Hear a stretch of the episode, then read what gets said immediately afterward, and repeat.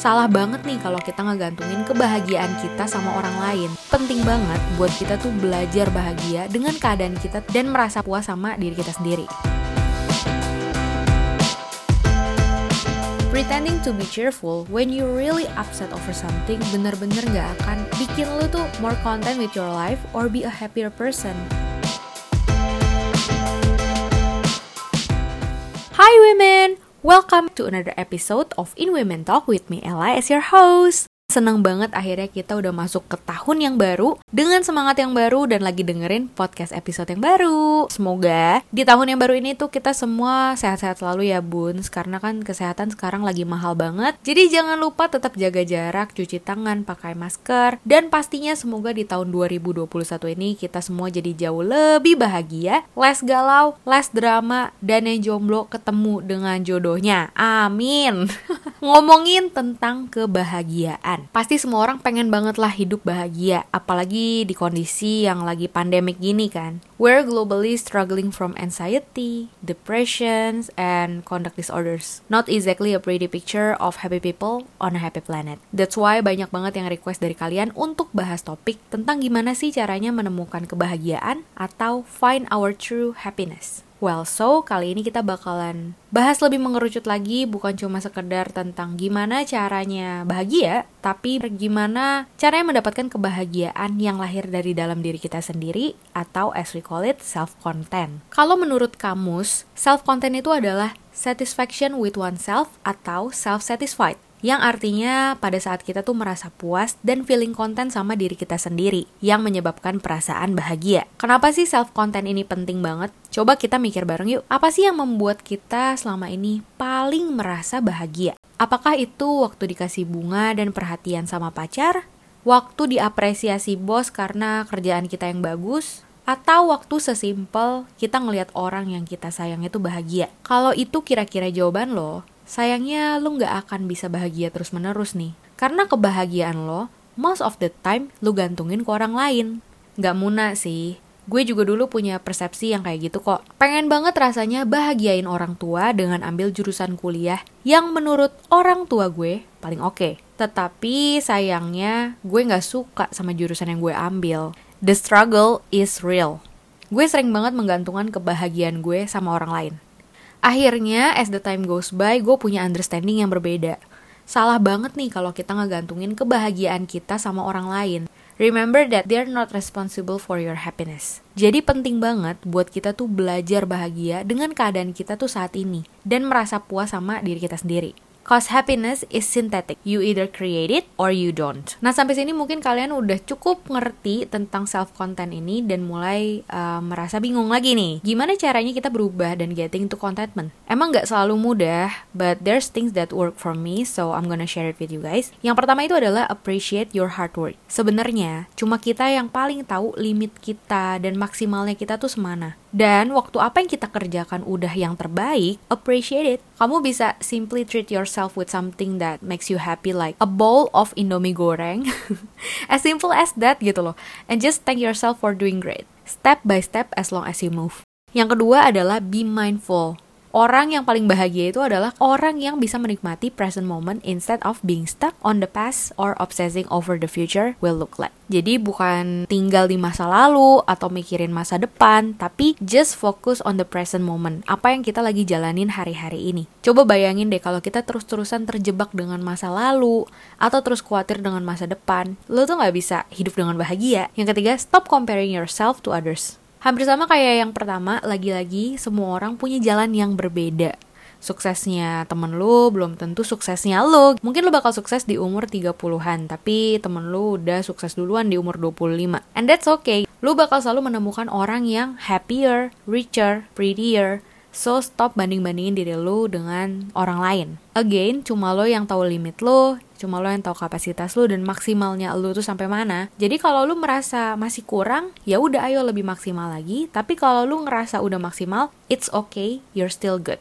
Yang keempat adalah take the time to grieve. Pernah denger gak sih tentang toxic positivity? Salah satu contohnya adalah dengan terus berpikir positif dan berakhir dengan pura-pura positif, padahal kita tuh lagi butuh untuk mengekspres our real feeling, misalnya sadness. Pretending to be cheerful when you really upset over something bener-bener gak akan bikin lu tuh more content with your life or be a happier person. It's okay to take your time for you to grieve, cause we're still human. Terima perasaan kita yang lagi sedih, marah, atau kecewa. Ketimbang kita tuh menyangkal perasaan itu. Baru setelah kita selesai meluapkan perasaan itu, kita jadi lebih bisa aware dan konten sama diri kita sendiri. Bahkan David Spiegel, Medical Director of the Center for Integrative Medicine at Stanford University itu bilang bahwa happiness is not the absence of sadness. Yang kelima, happiness is a choice. Lebih dari karir yang sukses, mobil yang mahal, tabungan yang berlimpah, kebahagiaan tuh nggak bisa ditentukan dari materi, apalagi sama orang lain. It's a choice that we're happy. Dan kamu gak bisa terus-terusan demanding orang lain untuk bisa bikin kamu bahagia, karena kebahagiaan itu harus kamu yang bikin sendiri. Moving on ke bagian yang paling gue suka banget dan excited banget karena rasanya bisa ngobrol lebih jauh sama kalian yaitu sharing session. Jadi super excited banget karena kemarin kita udah buka polling di Instagram dan nanya ke kalian, pernah gak sih ngerasa gak bahagia karena pengaruh orang lain?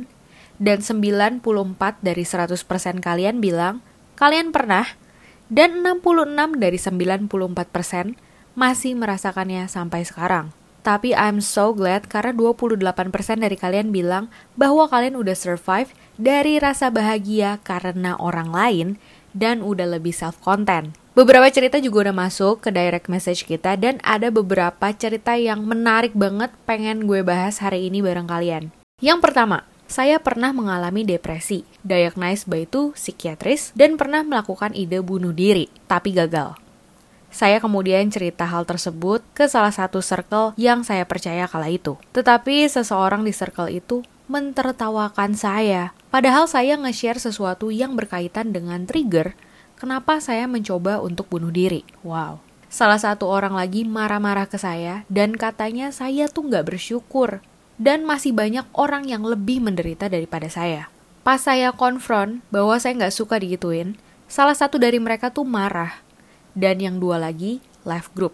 Sisanya ngebelain yang lain. No matter how much I explain, these things keep going on. Akhirnya saya left group tersebut. Singkat cerita berlalu, lalu bulan lalu ada hal-hal yang bikin ide bunuh diri saya kumat lagi. Dan akhirnya saya memutuskan untuk cerita ke circle saya yang lain yang belum tahu cerita saya ini sebelumnya.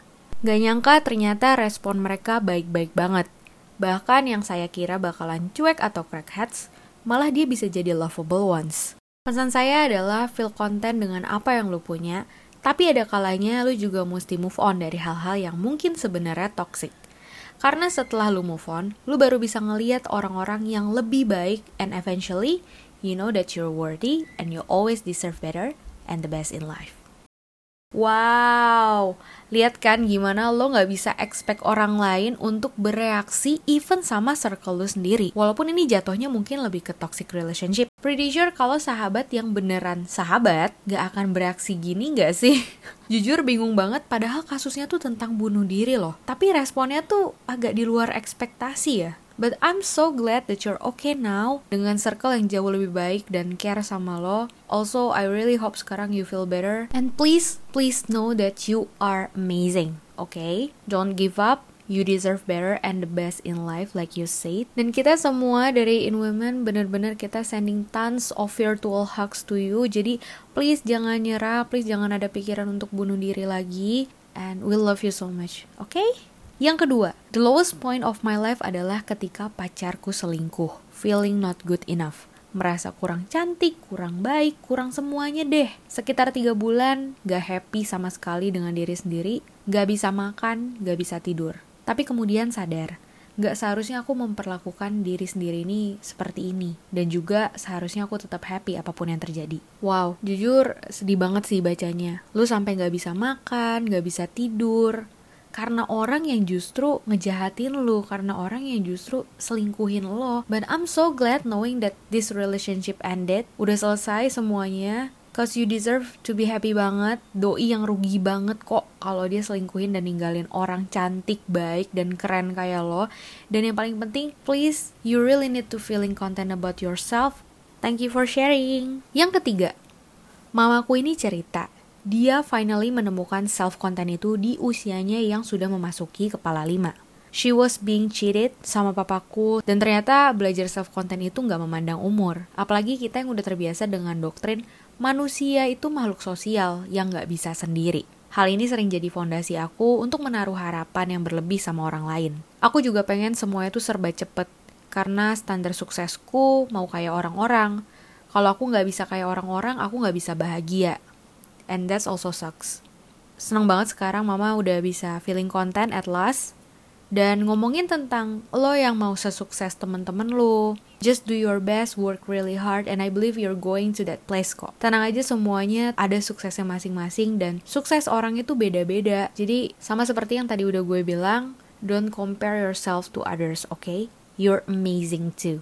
Nah, at last, uh, gue juga pengen bagiin beberapa tips habits of happy people. Ini penting banget karena biasanya orang-orang yang bahagia tuh melakukan hal-hal ini. Yang pertama adalah help others helping others atau menolong orang lain tuh bisa bikin kita ngerasa less fokus sama diri kita sendiri. Dan hal-hal yang kita nggak punya kayak tadi ya kita ngelihat orang-orang lebih sukses daripada kita lebih bahagia daripada kita gitu. Kita akan ke distract dan nggak memikirkan hal-hal itu. Bahkan researchers from all over the world have been studying the science of psychology of giving dan mereka menemukan bahwa waktu kita menolong orang lain hormon endorfin kita tuh dilepaskan and giving us this natural high feeling mereka bahkan menyebutnya sebagai the helper's high. Gila ya, keren banget. So, kalau kamu masih jarang nolong orang, cobain deh. Sekarang living the new habits, ada perasaan bahagia yang gak bisa dijelasin deh. And it's really help us to feel content. Yang kedua, enjoy failing. Wow. Apa yang lo lakukan waktu gagal deh? Nangis, sedih, kecewa, marah, ya gak sih? Coba next time, waktu lo gagal, gue gak doain lo biar gagal sih. Gak, gak, gak. Tapi maksudnya gini, waktu someday lu gagal, gagal itu kan adalah kesuksesan yang tertunda nih ceritanya. Dan biasanya kegagalan itu datang pada saat kita belum mahir melakukan hal itu. Waktu biasanya itu adalah hal yang baru kita kerjain. Nah, coba deh next time waktu lu gagal, belajar buat nikmatin kegagalannya.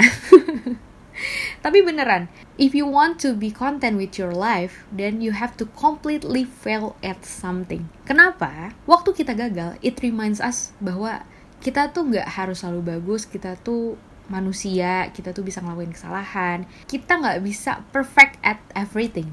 Dan waktu kita tahu hal itu, malahan kita malah jadi lebih yang kayak enjoy the failing and even itu bisa ningkatin sense of humor kita. yang ketiga, hang out with people who are content with their lives. Salah satu yang paling penting itu adalah punya komunitas, punya temen, punya circle yang bukan cuma positif, but they who are content with their lives. Mereka yang bisa spread the good influence. Mereka yang udah feeling content sama diri mereka sendiri. Mereka itu bisa ngajarin lo how to approach your life dan berbagai cara untuk bahagia. Bahkan, mereka juga bisa kasih tips tentang gimana caranya approach difficult situation in life. Seru banget kan? Dan mereka rata-rata ini pasti orang yang dewasa secara mental gitu ya. Jadi kira-kira udah paham lah ya gimana caranya jadi lebih aware sama self-content sekarang. Hopefully ini tuh bisa nambah insight baru dan bisa membuat lu jadi jauh lebih self content lagi sama diri lo sendiri. Dan jangan lupa kalau In Women Talk upload podcast baru setiap bulannya dan lo bisa dengerin podcast kita di Spotify, Google Podcast, Apple Podcast, dan juga Anchor loh. Last but not least, we want to thank you guys for every support and don't forget that you can always reach us out on Instagram at inwomen underscore ID and send us some loves or you can send us an email to inwomen.id at gmail.com. Remember that you are powerful, beautiful, beautiful and unbreakable. See you on our next podcast. Bye bye.